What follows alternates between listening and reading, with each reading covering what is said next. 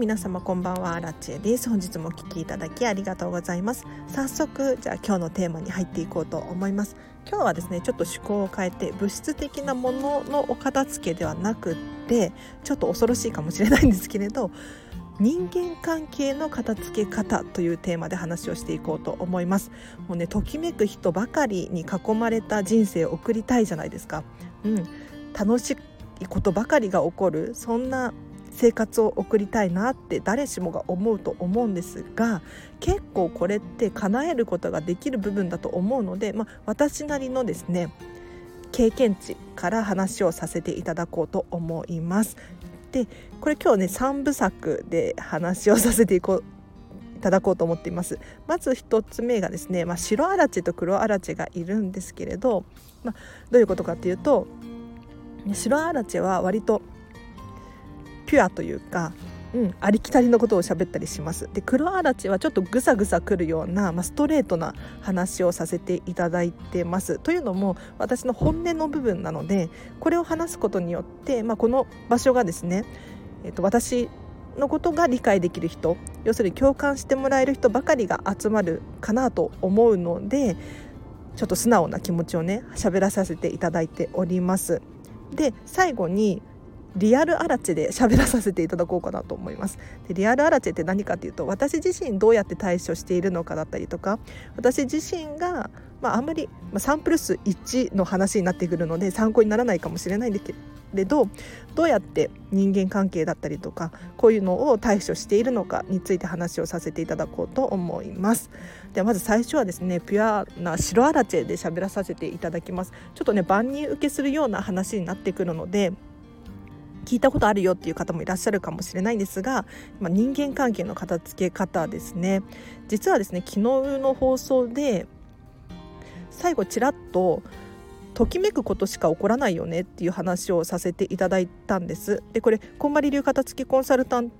ト同士ではね結構頻繁にする会話なんですけれどもう本当に最近ときめく人しか周りにいないっていう風な現象が起こったりしているんですよ。でさらに言うと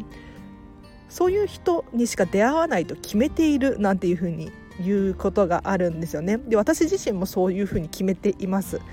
じゃあ決めているからといって本当にそういうことが起こるのかってすごい不思議じゃないですか。で一見ねスピリチュアルなことを言ってるなっていうふうに思うんですがこれはね私自身結構根拠があって喋らさせていただいているのでそれについて話をしていこうと思います。で白ハラチェの部分で話をさせていただくと人って変わらないんですよね。人って変わらないっていうふうによく聞いたことがある方いらっしゃると思います。で人が変わらないって一体どういうことかっていうとああしてほしいああしてほしいこうしてほしいって伝えたところでなかなか変えてくれなかったりしませんか？でこれって当たり前のことなんですよ。でどうして当たり前かっていうともう育った環境が違ければ価値観が違うのでまずこの人間的な部分を変えるっていうのはかなり難しいことなんですね。ちょっと具体的に例を出して話させていただくと例えば都会で生まれ育った人と田舎で生まれ育った人とではやはりね価値観が違うと思います。でさらに言うと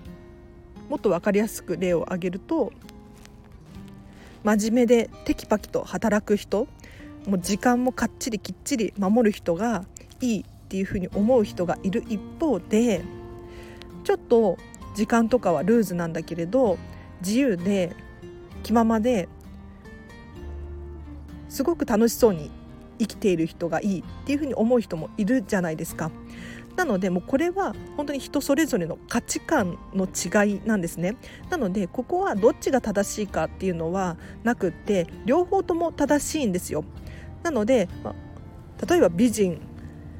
が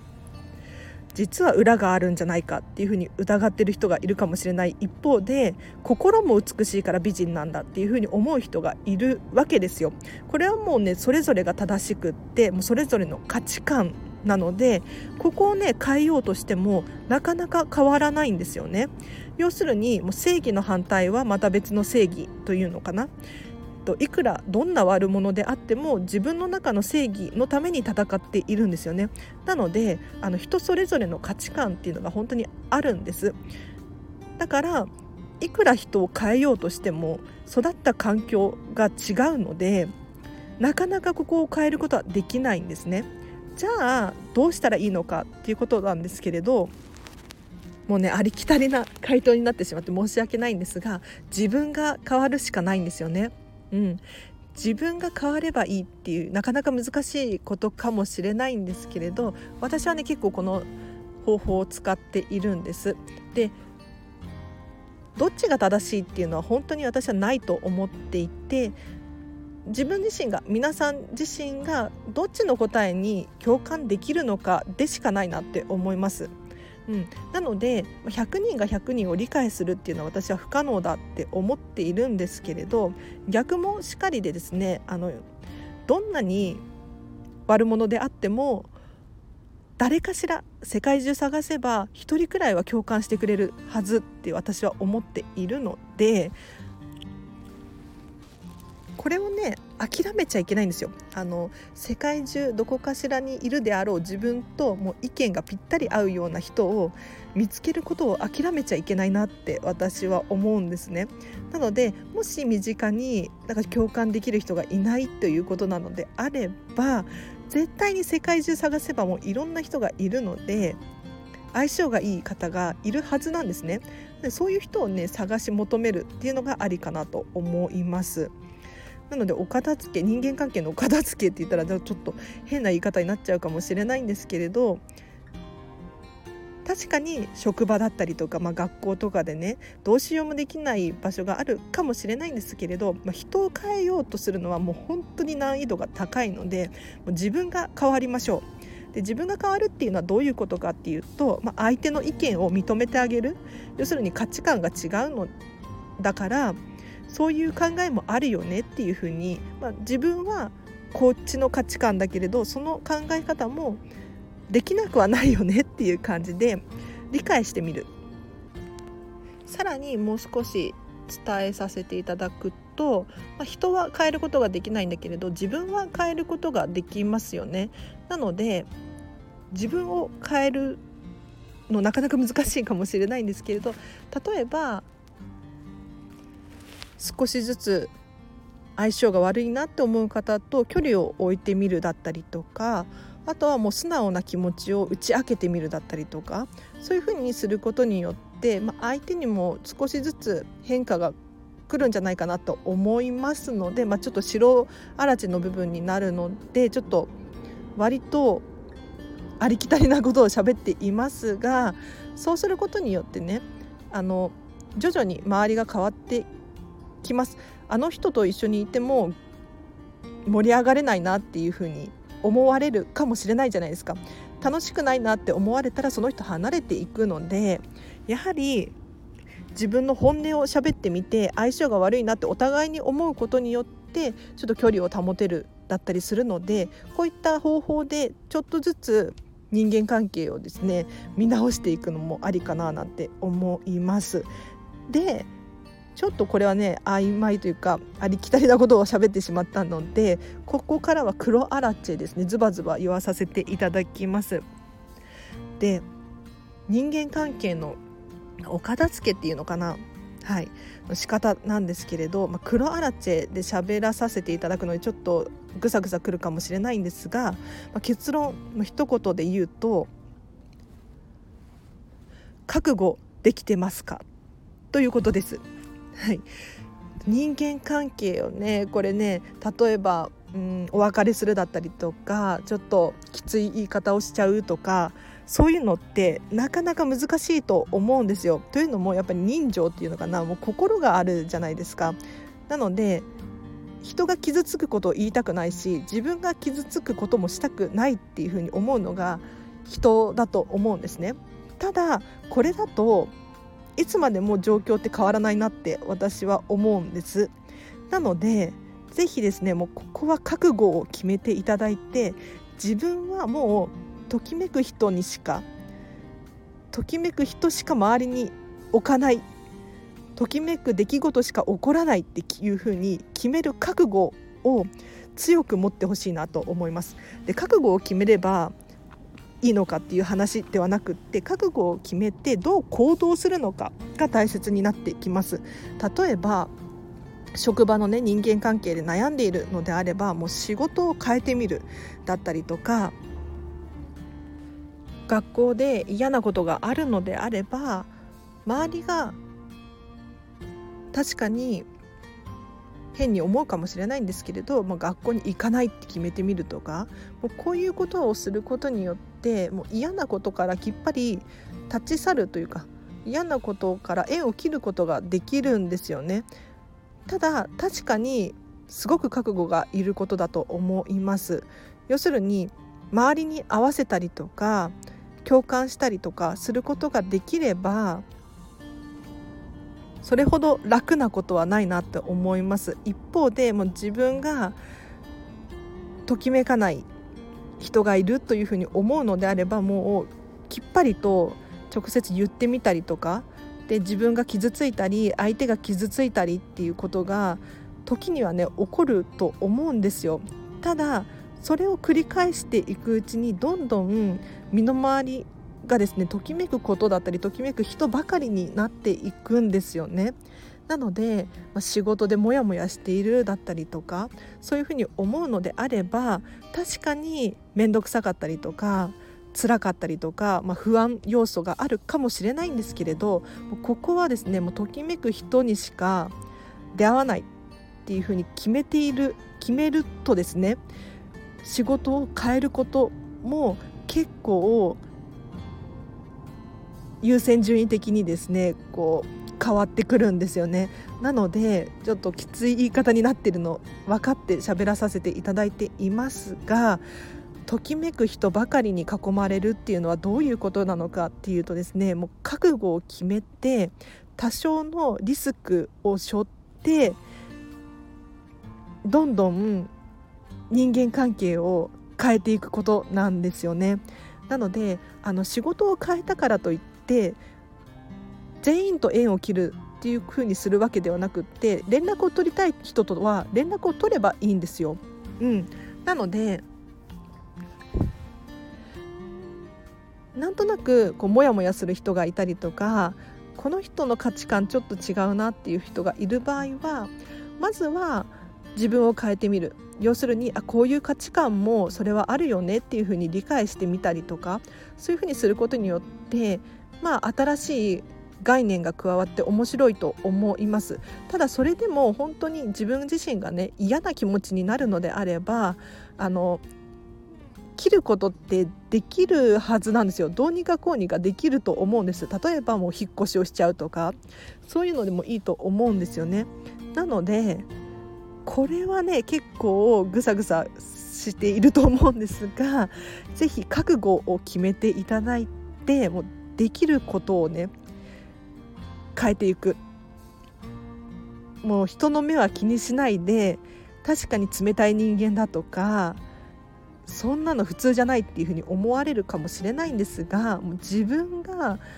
楽しくいるためにはですね、まあ、確かに、まあ、家族がいる方はちょっと少しね難しいかもしれないんですけれどそこは要相談でですね、うん、あのちゃんとバランスを見ていただいてこれくらいならできる。これくらいなら変えることができる。例えば学校を転校してみるとか。そういう感じで人付き合いって変えることができると思いますので是非あのちょっと黒アラチェ覚悟を決めていただいて少しのリスクはあるかもしれないんですがよりときめく方を選んでいきましょうっていう話をさせていただきました。で最後におそらくですね誰の参考にもならない私自身の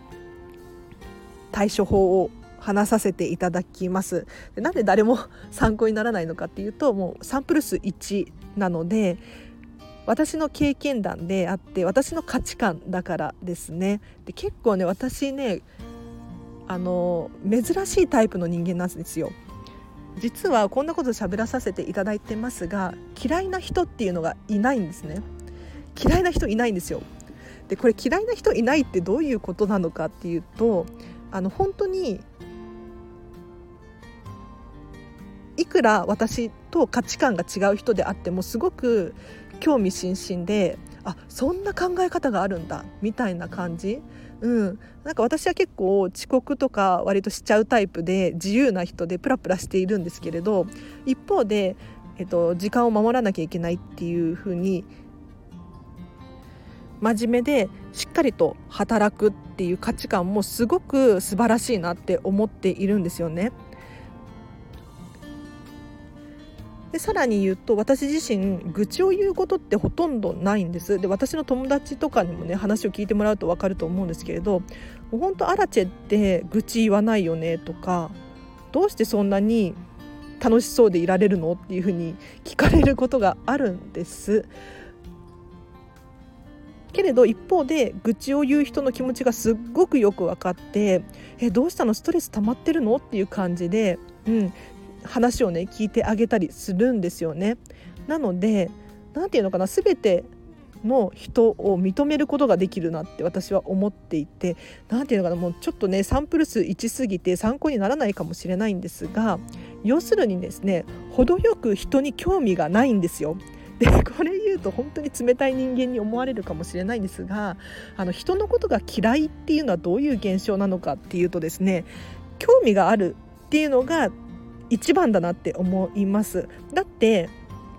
電車に乗っててね目の前の人が何をしていようと関係ないじゃないですか。ね、例えば、うん、ビール飲んでるとかちょっと酔っ払いがみたいな電車の中でねうって思うことあるかもしれないんですけれど結局自分と赤の他人だからあんまり興味がなくってそんなに気にしないじゃないですか。一方で職場の人間関係だったり学校の人間関係だったり、まあ、いろんなことがあると思うんですけれどあの人嫌いっていうのはどういう現象かっていうと赤の他人ではなくってなんとなく知っている要するに少し興味があるからこそ起こる現象だと思うんですね。なのでなので私のようにですね程よく人に興味がないとどういうことが起こるかっていうともうこれ本当に申し訳ないんですけれどだか愚痴を言っていたりとかしていてもあそうなんだそれは大変だねっていうふうに受け流すことができるんですよね。だってあのもう関係ないので。はい、でこんなこと言うと本当に冷たい人だなって思われるかもしれないんですがそういうことではなくって私自身はですねもう全ての人がもう育った環境が違えば価値観が違うわけじゃないですか。そうするとどういうことが起こるかっていうと私アラチェとですね全然違うことを学んで育っているわけですよ。なので私の経験したことをないことを絶対に経験しているはずなんですね。もうどんな人であっても例えば年下であろうと年上であろうと関係なくですね全ての人は私が経験したことがないことを経験しているのでもうそこは全て尊重するべきであって尊敬するべきだと私は捉えているんです。なのでそこ否定しちゃうと何て言うのかな、まあ、自分も否定しちゃうなっていうふうに思っていてですね要するに相手が経験したことがないことを私も経験しているわけですよね。そうするとやはりどうしても優位な立場に立ってしまったりするんですよね。でこれうんどういうことかっていうと、まあ、このスタンド FM の岡田月研究所もそうなんですが私アラチェがですね皆様よりも岡田月が少し得意だからこういった話をさせていただいているんですよね。ただだからといって私が偉いとか私がすごいっていうわけではなくってたまたま私が岡田月の知識があったというだけの話であって私はですね全ての人は私が経験したことのないことを経験しているわけなのでそこはすごく尊敬しているんですよね。なので全然解決方法になっていないんですが私自身はですね本当に嫌いな人がいなくって、うん、確かに愚痴を言ってる人だったりとかなんだろうなちょっと短期っぽい人だったりとかいるじゃないですか。ただそれすらも認めているっていう感じですね、うん、そういうふうに価値観が違うわけなのでこういうふうにすることによって何かメリットがあるはずだっていうふうに解釈してですね。どうしてこの人はこういう価値観なんだろうっていうふうに深く深く考えたりするんですよね。うん、なのでそれはですねすごく参考にしていてもういろんな人からいろんないいところを奪えると思っています。なのでもう本当に嫌いな人がいないとか言ったらもう偽善者っぽい神かみたいな風に思われるかもしれないんですがそうじゃなくてもうどんな嫌いな人でもね一部少しはいい場所があるはずなんですよ。例えば身なりが綺麗だとかなんだろうないい匂いがするだったりとか例えばはっきりものを言うことができるだったりとかうん、私にはできないものを持っているっていうことですね。なので少しでも私と違う価値観があるのであればそこはですねあの自分自身に転用したいなと思って、うん、確かに価値観っていう観念で考えるとまあアラチェ自身に取り組むことはできないかもしれないんですが知識としてあっても無駄ではないなっていうふうに思うので私はですねもう全ての人を参考にしているじゃないけれども嫌いな人がいないって言ったらもう本当にもう元も子もないんですが私はですね人間関係で、ま困ったことあるんですよ。あります。というのも私がね変なこんな価値観をしているから一方的に向こうから嫌われることがあってですね、うん、何か私に当たりが強いなだったりとかそういう人に多々出会うことがあるんですが私がですねあの人を嫌うことをしないっていうふうに決めているのでそういう人にも分け隔てなくですねあの丁寧に扱ってしまうんですよ。うん、あの嫌いな人にも優しくしてしまうので余計にね嫌われたりとかして したりしましたねそういえば。うんただそういう時はねどうして私のことをこういうふうに思うんだろうかっていうふうに考えて考えてあそういうことかっていうふうに理解したりとかするんですよ。うん、あとは私自身心理学とかすっごい好きなのでここを勉強してどうしたら人に好かれるんだろうっていう勉強をしたりとかしましたね。で例えばもう一番有効だったなっていうのはもう笑顔を見せることです。で昔の私はね本当に笑顔が下手くそでもうね怖かったと思いますで私の古い友達に聞くともうアラチェの第一印象怖かったよっていう風に言う子がね結構いるんですよねただこれをね私自身直したんです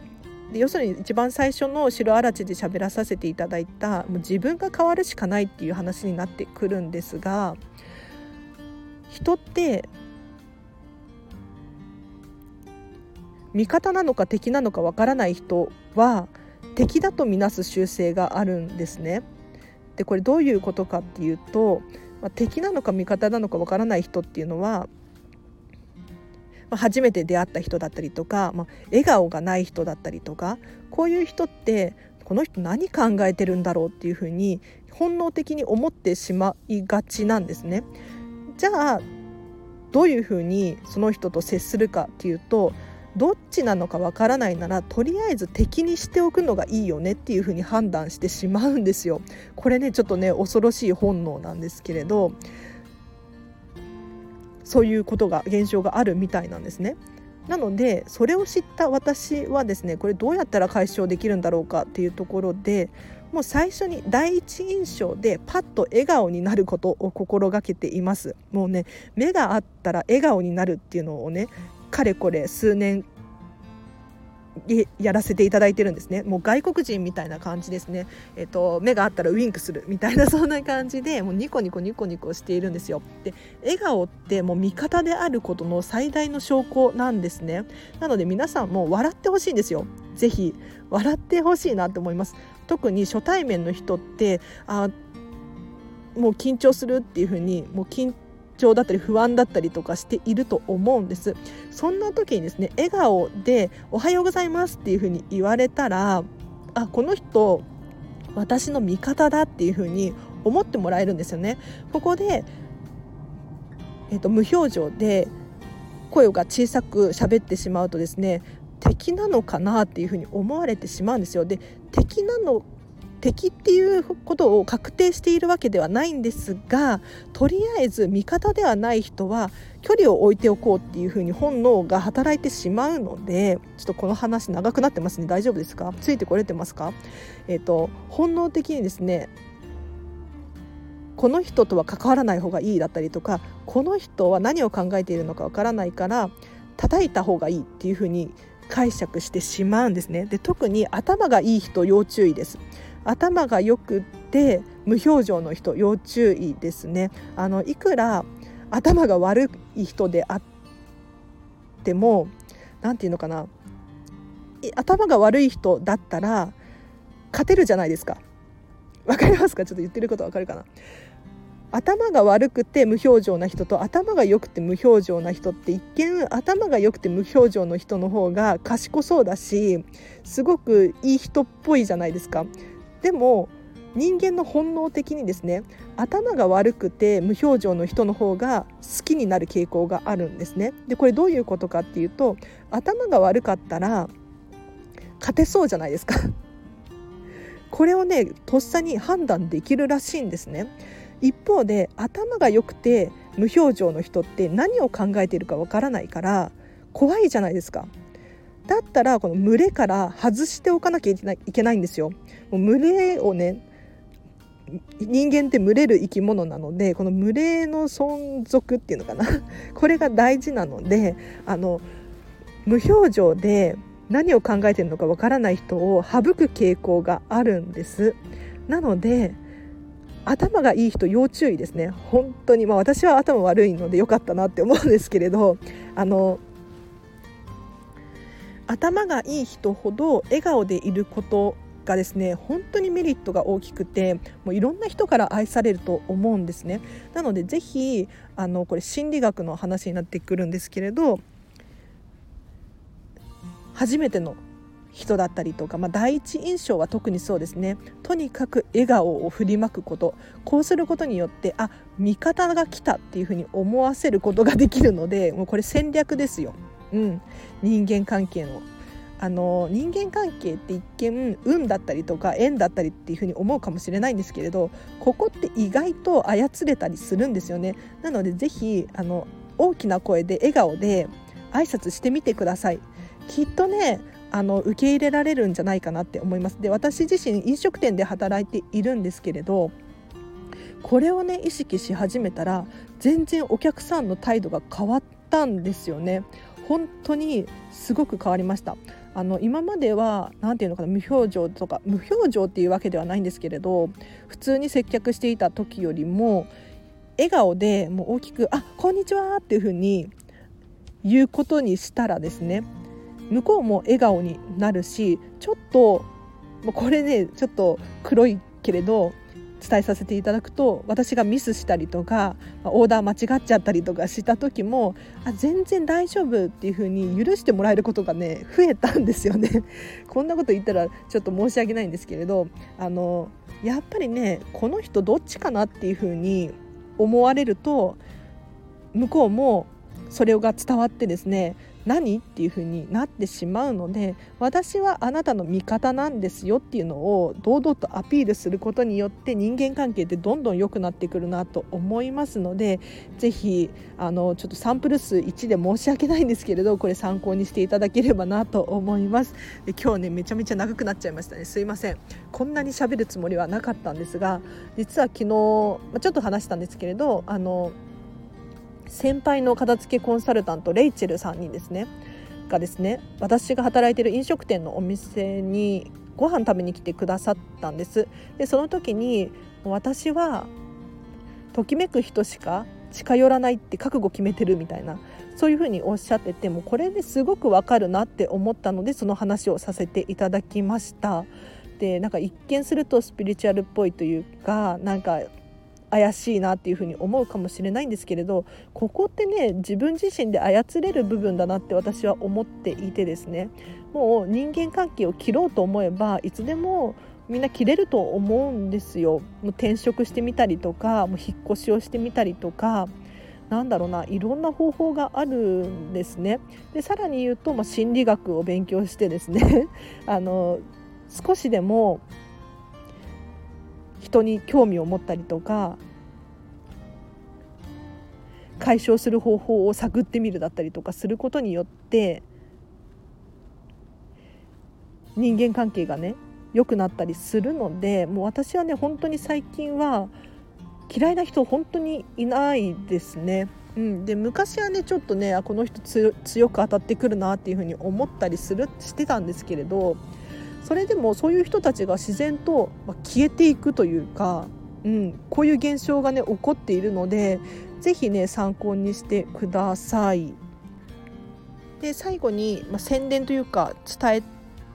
た方がいいなと思うことがあってですね私自身どうしてこの価値観に至ったのかっていうともうある本との出会いが本当に衝撃的だったんですねこれをちょっと参考にさせていただければなと思うんですが有名な本なので知ってる方いらっしゃると思うんですけれど佐藤光郎さんの「神様とのおしゃべり」と悪魔とのおしゃべりっていうこの2冊が非常におすすめです。で結構古い本なんですけれども今でもね大切にしていても付箋とか貼りまくっていてもボロボロにしたりとか友達にもねあげまくっているおすすめの本なので是非気になる方いたらオーディブル版だったりとかもあるので、えーと、聞く読書ですね、えーと、リンク貼っておきますので是非チェックしてみてほしいんですけれどどういうお話かっていうとですね神様とのおしゃべりと悪魔とのおしゃべりなのでもうこれはもうそのままの通りなんですけれど佐藤光郎さんがそのまま主人公で神様とねおしゃべりしていくんですよ。で幸せとは何なのかだったりとか、まあ、今日の人間関係についてだったりとかちょっとスピリチュアルっぽく思うかもしれないんですけれどこの佐藤光郎さん自身が結構頭がよくって量子物理学についてすごく詳しい方なんですよね。なので一見するとスピリチュアルっぽいことを言ってる書いてあるんですけれどそうじゃなくて結構科学的な根拠があって書かれている本なので私はね非常に気に入って何度も何度も読み返させていただいて今こういう価値観になっているっていう部分が大きいので是非あのこれね2冊合わせて1,000ページくらいあってかなりあのボリューミーなんですけれど内容はコメディですごく読みやすい本になっていますのでぜひ参考にしてみていただければなと思います。ちょっと今日はねじゃ長くなってしまったのでここまでにします。で今日の合わせて聞きたい紹介させてください。過去にですね全てのものにこだわりを持ってみませんかというテーマで話した回があります。こちらリンク貼っておきますのでチェックしてください。これどういう回かっていうとですね皆様すべてのものにこだわり持っていますか？もう本当に小さな些細なものもそうなんですけれどぜひこだわりを持ってほしいんですね。で物質的なものもそうなんですけれど例えば髪型だったりとかまあ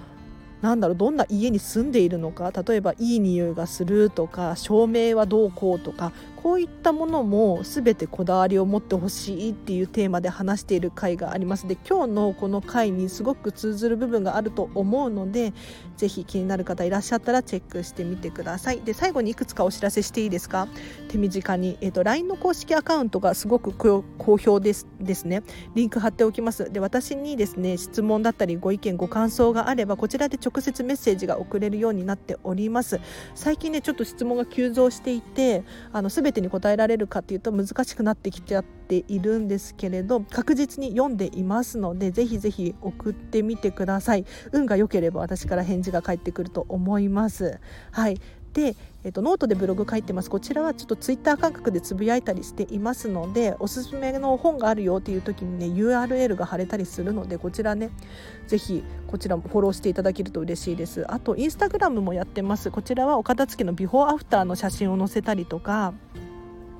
ラジオ更新したよっていう情報だったりとか私の私生活が見れるようになっていますので荒地さんこういう人なんだなっていうのを理解してもらうための場所になっております。で一応あのここでもですね質問募集していますので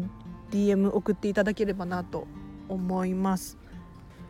あと最後にクラウドファンディング申請中です。こちらはねちょっとまだ手直しをしなければならないんですがリンク貼っておきますので見てほしいなと思います。岡田付のクラウドファンディングを立ち上げようとしています。でまだ岡田付のクラファンをね見たことがなかったのでちょっとやってみたいなっていうふうに思ったんですよね。で何をリターンに出してるかっていうと私とのまあ、岡田付の相談会1時間っていうのだったりとかあとはこのスタンド FM のスポンサー枠ですね。毎日私はこのチャンネルを放送しているのでこのチャンネルの放送の冒頭部分にですね一言メッセージプラスお名前っていう感じで岡田付けを頑張る人を応援したい荒地さんの提供でお送りしますみたいな感じでできたらいいななんて思っていますので気になってる方いらっしゃったら是非えー、とこちらリンク貼っておきますので見てほしいなと思います。では今日はね長くなってしまったんですけれどいかがだったでしょうか？ちょっとねまだ実は喋り足りない部分もあったりするんですけれど なんとなく喋れたかなと思います。で全部出し切っちゃうとねあの大変だと思うのでまた徐々にですねこの人間関係のお片付けだったりとかあとはまあお仕事のお片付けだったりお金のお片付けの仕方だったりとかもこういうのもね全部私はお片付けだと思っているんですよ。要するにお金だってただ単に溜め込んでいたらどんどんあの増えていく一方でそのまま使えなかったら意味ないですよね。だったら自分がときめく方法で消化していくっていうのが自分のためにもなるし、まあ、世界のためというか経済のためというか人のためにもなると思うんです要するにお友達のラーメン屋さんでラーメンを食べたらお互いが嬉しいじゃないですかそういう感じでお金のお片付けとかもねちょっと伝えていければなと思ったりしていますはい。ということで、やば長くなっちゃうので、ここまでにします。このチャンネルは見習いこんまり流片付けコンサルタントである私がもっとお片付けがしたくなる。そんな理由を話したりとか、レターを返させていただいたりしていますのでそうレターも募集しているのでぜひお気軽にお片付けの質問だったりとかこういった人間関係の質問だったりとか何かね私 LINE のね公式アカウントとかでも結構いろんな悩みが来るんですけれどカウンセリングもできるよなんていう風に褒めていただくことがあってもしかしたらこういうの向いてるかもしれないですね。ぜひお気軽に送ってみてください。私真剣に答えていますのでぜひぜひあの全てに答えられるかって言ったらそうじゃないかもしれないんですが送ってみる価値はあるかなと思います。あと一つお願いがあってあの私の LINE の公式アカウントなんか最近すごく人気になってきて結構いろんな質問が来るんですね。でこういう質問っていろんな人が悩んでいることだと思うので私のインスタだったりとか、まあ、ノートとかでですねシェアさせていただければなって思いますでもちろん、えっと、ちょっと許可をね取らなきゃならないと思うんですけれど名前を伏せさせていただいてですねあの私のインスタグラムだったりとかに貼り付けることができたら、えっと、皆さん同士でシェアができるし私も、えっと、すごく勉強になるので楽しいなと思うんですよね。なので私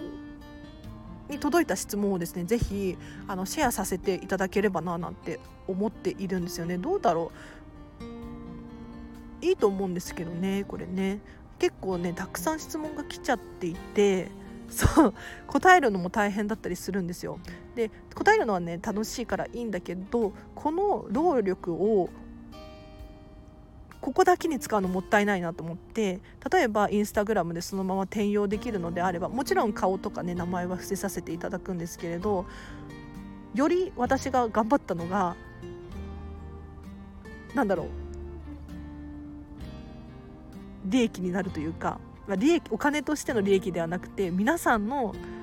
有益な情報として使われるんじゃないかなと思ってこれねすごくもったいないななんて思ったのでちょっとねいい案だなと思ったんですよね。うん、ちょっとこういうのも考えさせていただいております。ちょっと長くなっちゃうのでここまでにしますね。えっと皆様今日もお付き合いいただきありがとうございましたこのチャンネルは毎日更新しておりますので